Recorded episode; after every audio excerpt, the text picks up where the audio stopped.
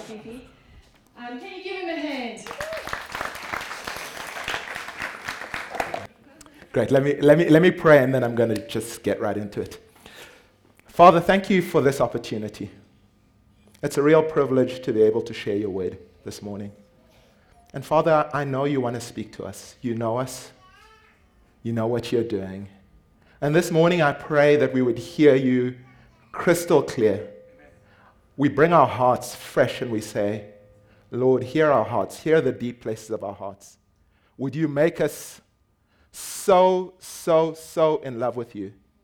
Would you transform our worlds as we hear you? Amen.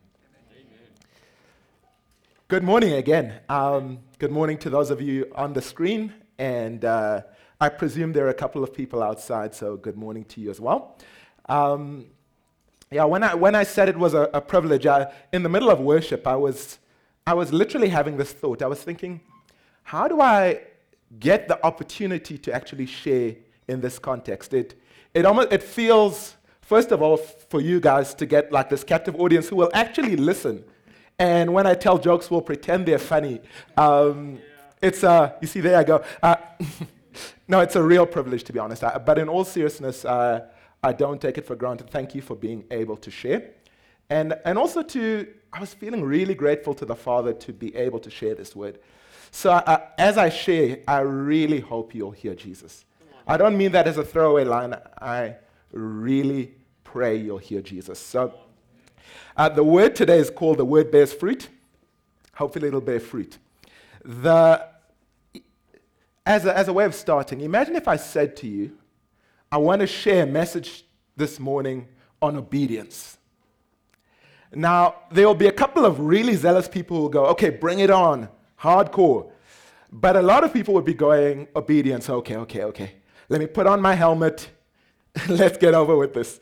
Um, or, like I remember a couple of years ago, I was a little bit younger and a little bit more um, brash. I, I, I, remember going to a church and said, because I had been there the year before, and I said, This morning I'm coming as a fruit inspector. I want to find out what you did with the word I shared last time. Uh, not, the, not a way to get the, the people listening to go, Here's our hearts, we're listening. Um, but what if I said to you, I want to share a message with you this morning on how to really live life to the full. Or how to have the fullness of joy. But what if I told you that those two are the exact same? Let's, let's, get into, let's get into the word today. Sorry, my tablet keeps playing games with me. There we go. snake. I date myself when I say snake. Um, John 15, verse 1 to 11 says this. If you guys can read with me, it says, I am the true vine, and my Father is the vine dresser. Every branch in me that does not bear fruit, he takes away, and every branch that does bear fruit, he prunes, that it may bear more fruit. Already you are clean because of the word that I've spoken to you. Abide in me, and I in you. As the branch cannot bear fruit by itself unless it abides in the vine, neither can you unless you abide in me. I am the vine, you are the branches. Whoever abides in me and I in him, he it is that bears much fruit. For apart from me, you can do nothing. If anybody doesn't abide in me, he's thrown away like a branch and withers, and the branches are gathered and thrown into the fire and burned. If you abide in me, and my words abide in you, ask whatever you wish, and it will be done for you. By this my Father is glorified that you bear much fruit, and so prove yourself to be my disciples. As the Father has loved me, so I have loved you. Abide in my love. If you keep my commandments, you will abide in my love, just as I have kept my Father's commandments and abide in his love. These things I have spoken to you, that my joy may be in you, and that your joy may be full. Can you hear that? Immediately, right from the right at the end of that, you see, Jesus, my whole purpose is that your joy may be full. Now, before I get into the metaphor, your, your, your brains are probably already in the, the grapevines with branches and vines. And But, but let me, let's start with the context of the person speaking and the people listening. So this is Jesus speaking, right? And one thing you will know about Jesus when you read the scriptures is this Jesus is so full of life, but like so full of life. As Jesus goes around, he's full of passion. He is so himself. I, I remember hearing a song the other day that says, There's never been a man that's more alive. Isn't that a wonderful description of Jesus? The most human human that ever lived. And, and, and people recognize this. It was so obvious. I mean, children followed him. You know, some of the depictions of Jesus in the movies about Jesus, you, you find children sitting on his lap and laughing and, and feeling his beard. And I think that would have been accurate. But not only did Jesus love him, grown ups did too. You find, you find peasants following him around. You find some of the most hardened criminals going, Jesus, would you come to our house? Would you come to our party? And, and these are not people, these are not like, you know, the, the nice church folk. Uh, they're the people that your, your mom warned you about. You know, and but they absolutely adored Jesus because he was so full of life. But the religious people loved him too. They would throw a religious festival and they'd be like, Jesus, come and be the guest of honor. It seemed everywhere Jesus went, the crowds followed him. Even his enemies were like, Who is this guy? Because there was energy, passion, life. Jesus was so, so, so alive. And Jesus is about to go. He's about to go to heaven. He's about to die and go to heaven. But, but he's sharing with his disciples, and, and, and in a nutshell, this is his words from this passage of scripture. He's going, I'm so full of life. Come and get some. Come and get some. That, that, that, that aliveness, that true humanity. I'm sharing it with you. That's, what, that, that's why he's talking about the vine and the branches. He's going, okay, you see, the life that's in me, it's not just for me, it's for you. In Jesus' own words, he says in John 10, he says, the thief comes to steal, kill, and destroy. In other words, you know, your life is getting smaller. But I came that you might have life and have it in abundance. That is Jesus' own job description. He's saying, This is the purpose of my life that you would really live. That you would really, really live. You know, if I was to ask you the question, How alive are you? How's, how's, how's life going? You know, in a room like this, there's all sorts of things. For some of you, it's easy. You might go, okay, I'm, I'm here all dressed up in nice clothes, but if I were to be really honest with you, not very alive. Maybe that's the reason some of you guys are here, maybe. Maybe life, maybe the deadness of certain situations is so caught up with you, you go, well, I just need to try something. And can I say that, that if, if that's you, that is a most fortunate place to be. I, I remember a few years ago in Stellenbosch, I was, I was, I, I think I was in my 30s, I think. Yeah, I was definitely in my 30s. Um, and uh, this older guy comes up, and, and he's a professor, like a, quite a high powered professor, like one of the top in his field in the country. And he comes up, and then he just starts bawling snot. Kind of like, you know, the, the kind of bawling way. I'm like, don't you want like an older guy? And he just starts, I mean, this guy has no shame now. He's just pouring his heart out.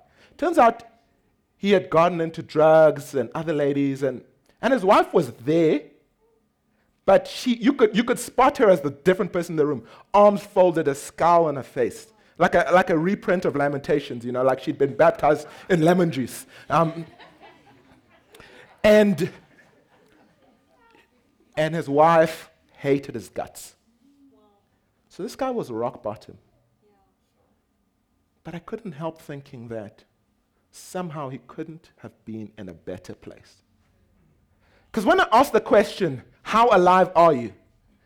Some, some of you guys are thinking philosophically, what do you mean by life?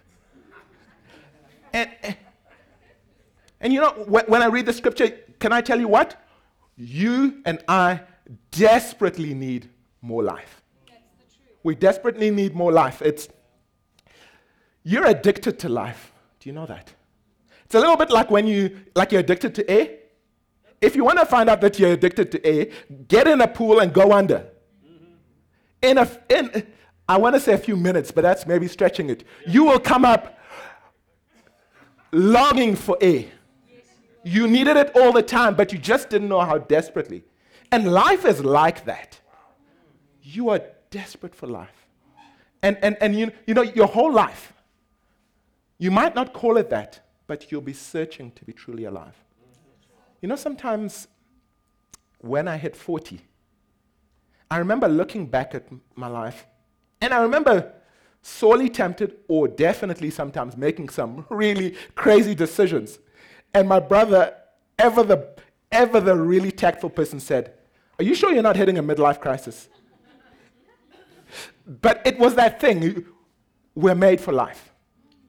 And so, this, this is a message about life. Now, I'm going to go into three words from this passage of scripture that we've just shared. And these three words are how to truly be alive. They're, they're really simple. Um,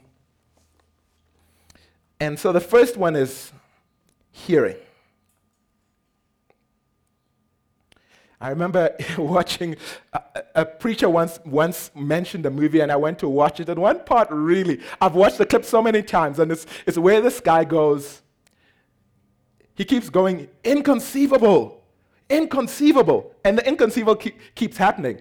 And so eventually, the other guy in the movie is this uh, Spanish guy. He goes, "You keep using that word. I do not think it means what you think it means." And uh, when, you know, this series on abide, right? We've been using the word abide. And, and to be honest, it's a word that I don't think most of us kind of go and be like, oh, I was just abiding with my mom. It's, it's, not, it's, not, it's not our language, you know? It's not like, come and abide for dinner this evening. It's, it's not that kind of thing. So I just want to define it so that we, we, we get the heart of it. And in other versions, it says words like remain, dwell in, and stay connected, right? So, how do you abide? Because that's what Jesus is saying, isn't it? He says, How do you have life? You abide, right? One of the ways you can move this archaic word into our hearts is you can hear. I say the word hear, and you, you, you, some of you guys are hearing me, but some of you are really hearing me. Let me, let me explain what I mean by here. And this is probably in, this is one area that I get really frustrated. Um, I really do. Because let me, let me be honest with you. I hear a lot of people go, the word is so important. We need to read the word. We need to, and, and, and, and sometimes I want to be, I don't want to hear about how important the word is. Uh, Carol and Andrew, before you get the bounces, I'm going somewhere. Um, I'm a word person, but I'm really, really tired of us putting it on a bumper sticker, putting it on, you know, writing it in little notebooks and all these fancy fonts and yet I see very little connection between the life of God and the so called scriptures that we value so much. And I think it has a lot to do with how we actually hear. Let me give a, an illustration that, that will really help you because most of us have seen young kids and seen how they respond, right? So, so often, uh, my niece and nephew, Noah and Tice, they'll go, Noah and Tice, go and brush your teeth. Zero movement. At first, I used to think, do these guys have a hearing problem? I genuinely used to wonder, are they a little intellectually slow? On the third time, there's kind of a, like a little movement, a grumble, grumble, grumble, eventually. Noah and Tice. Wash your hands, there's ice cream. They're there in two seconds. You know, and, and, and you know, if you stop telling them to brush their teeth, you know what'll happen? In a couple of years, they'll have no teeth because the idea of brushing their teeth is not in their hearts. It's not something that they've embraced, they don't own it yet. Left to their own devices, they would eat ice cream for breakfast, lunch, and supper. They would sleep at 1 a.m. That, that, that's the reality of children, you know. And I, I think so many of us, to be honest, this, this scripture is a little bit like that. It's, it's, it's, it's this kind of thing which, okay, you read it, oh, I think it said this today. Oh, I think it said that today. Okay, I'm going to adjust. Two months later, it's like, oh, I need to read that again. You know what? I think it has something to do with the way we're hearing.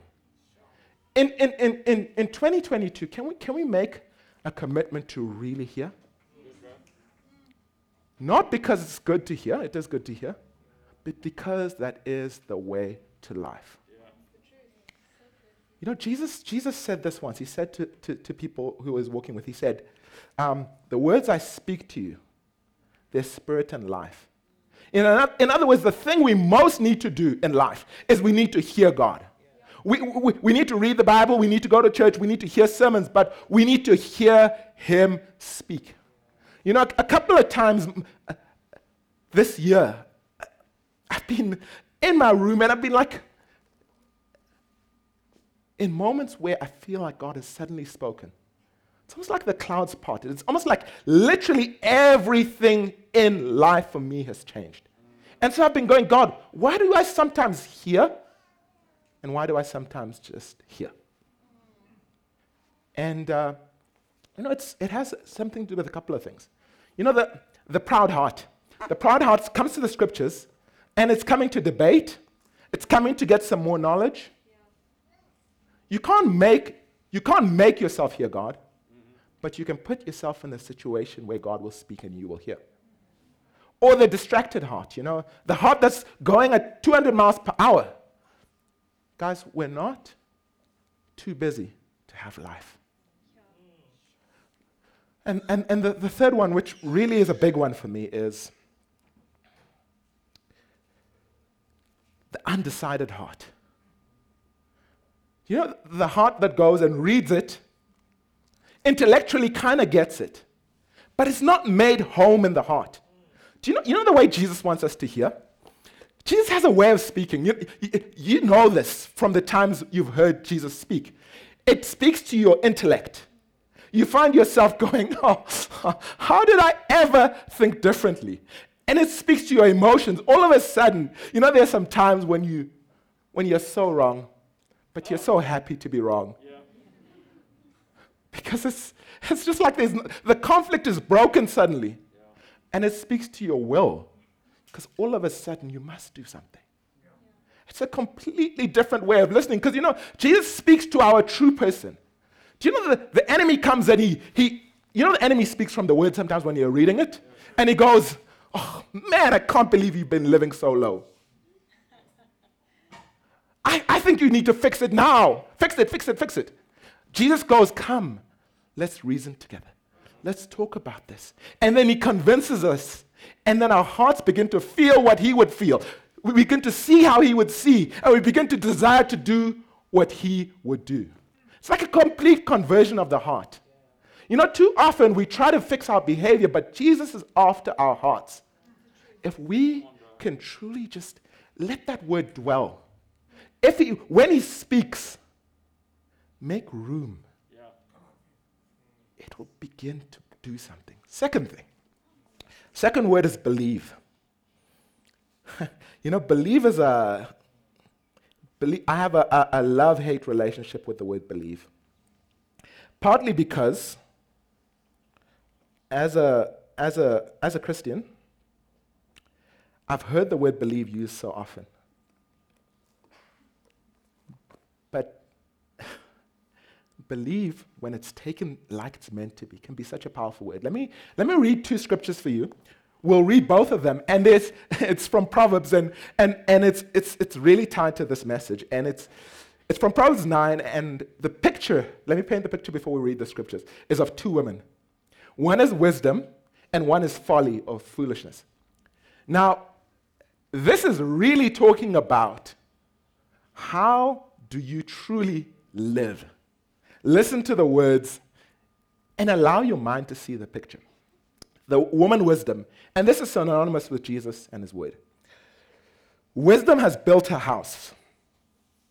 She has set up its seven pillars. She has prepared her meat and mixed her wine. She has also set her table. She has sent out her servants. She calls from the highest point of the city. This is what she calls Let all who are simple come to my house. To those who have no sense, she says, Come eat my food and drink the wine I have mixed. Leave your simple ways, and you will live. Walk in the way of insight. Counseling us, saying, Okay, that relationship you're in, how's that working for you? The way you're approaching your job, you know, putting in four hours worth of work, actual work. How's, how's that really working for you? Proverbs 9, verse 13. This is another woman, and this is on the other side. And you'll see why this is important in a second. Folly is an unruly woman. She is simple and knows nothing. She sits at the door of a house, on a seat at the highest point of the city, calling out to those who pass by, who go straight on their way. Let all who are simple come to my house. To those who have no sense, she says, stolen water is sweet. Food eaten in secret is delicious. But little do they know that the dead are there, that her guests are deep in the realm of the dead. Can you see the contrast? One is offering life, one is offering death. Now, but let me explain something to you. So a couple of a couple of weeks ago, like maybe maybe a month and a half ago, I was at the How train station, and this this lady came up to me and said, "Is this train going somewhere?" But let me describe her to you. To you. Like her eyelashes, fake eyelashes, were so long. When she batted them, I, I'm sure there was a breeze going. I mean, there was there was there was. It was just like I mean, she was done up like who knows, and she just kept batting those eyes. At first, I thought she's got something in her eye, and there was, and, and, her entire behavior, you know, at first I thought she was just asking for directions, gave her directions, went and sat somewhere else. She came, and, and then when we got on the train, can I sit next to you? And she was like, and I was just like, wait, wait, wait, wait, but, but, but, but, but, but, but. It was so like, I mean, there was, nothing was hers, not the hair, nothing. I'm, I'm pretty sure if I met her another time without any of that, it would be a complete stranger. So I wasn't that, eh, there was no moment where I was like, ooh, I, w- I must get your number. None of that. Um, and you know, many of us think of this woman folly and we think, oh, I'll see it coming. No, no, no, no, no, no, no. If that's what you're thinking, see, the pictures of two ways of living. You know the thing about, about, about a particular, Jesus goes, come. He talks to us in the scriptures. His voice is about all of life. It's not just about your Sunday going. When he says, How do you find success? He's like, Come, let me teach you what real success is like. See, the problem with the woman folly is that if you notice in the pictures, both of them have their houses on the high spot because both of them are really out there. And she's very direct, the woman folly. But it is so seductive because everyone is going in that direction around you. So it doesn't feel strange. It doesn't feel like, oh, look at those eyelash- eyelashes.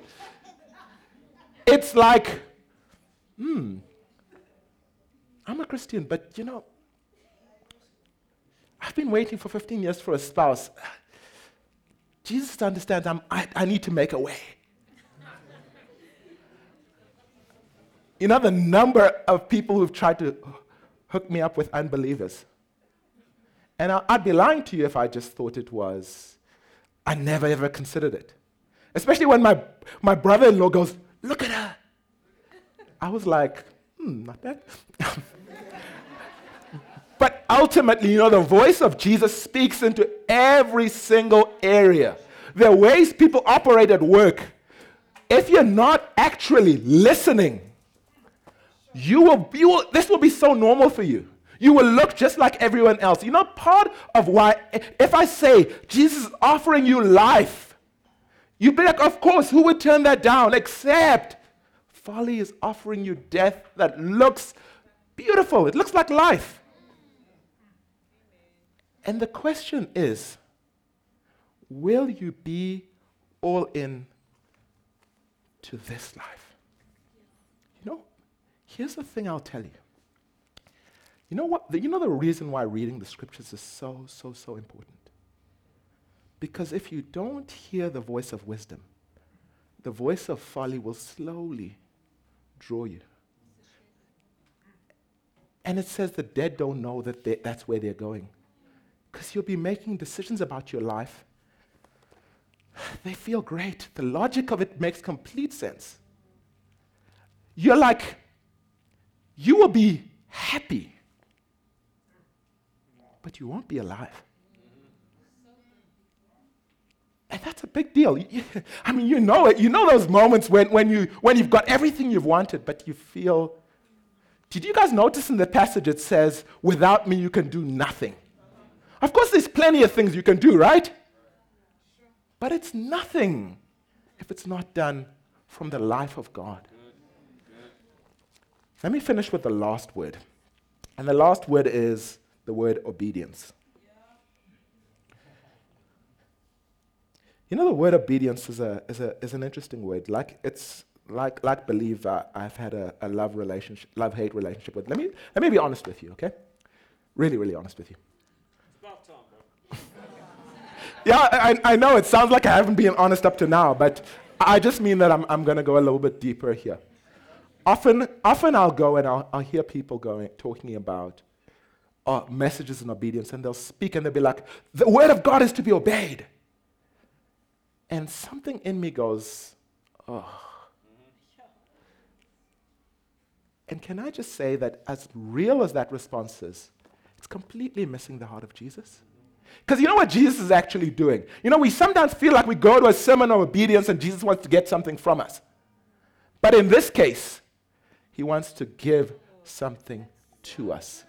Here, here's a simple, simple, simple thing. Simple idea. Remember, I spoke about Jesus being so alive. Did you guys notice in the scripture? You probably didn't because I read it relatively quickly that the words obedience, fruitfulness, and love were all used in that same portion of scripture. And this is the simple explanation for that. When you are truly alive, when Jesus is abiding in you, when the word is doing its work, when your heart is converted, when you're listening to that woman wisdom, when your life is structured around the life of the Spirit, obedience is coming from the inside out. It, it's, it's who you are. It's not, it's not become this thing where you're like, do you guys, let me, let me use one simple, simple example. Most of you who are teenagers at varsity would have heard this, where people go, Of course, you have to try all the flavors. Or this subtle idea that settling down with one person is really limiting your options. But what about if someone was to tell you that that thing, that marriage, that marriage where the two of you are totally committed to that is the only way to be truly happy, and you were to believe it, all of a sudden, the other thing, all those other people, the woman at the work canteen, the guy who is like, a, who is your personal trainer, whose uh, biceps are bigger than my thigh, lose their appeal. And, and, and you know, do, do you guys know Jesus was never conflicted? He felt temptation, but you know what was happening in his heart was this deep desire. His natural instinct was to do what was right, good, to live selflessly, to serve, to love others, to forgive. That's who he is. And he's saying, Come, let my words produce the same effect in you. So we're not dominated by sin management. Come on. Repentance is this beautiful stepping into more of who we truly are. That's right. That's right. It's, it's, it's coming alive. Do you know the most miserable person? And, and, and I know this because I've been there. The most miserable person is the person who thinks, I'll have a little bit of folly, a little bit of Jesus, a little bit of folly. It's, it's, it's a terrible world. Because you're never truly alive. But when you step right in and you go, This area of my life, Jesus, Jesus, I'm going to be honest, I'm, I, am i am not living as I should. Make me come alive. Speak to me. You take the word, you start there. I will end with this bit of scripture because it's, it's, it's, it's really important. Psalm 40, verse 6 says, and this is speaking about Jesus, this is a messianic uh, thing, it's so clear in the scripture. You take no delight in sacrifices and offerings. Now that you have made me listen, I finally understand. You don't require burnt offerings or sin offerings. Then I said, Look, I have come, as it is written about me in the scriptures. I take joy in doing your will, my God for your instructions are written on my heart. Yeah. Yeah. You know, even the difficult things You know, as much as Jesus suffered at the cross, it was his joy to die for us. He was never more alive than when he was dying for us.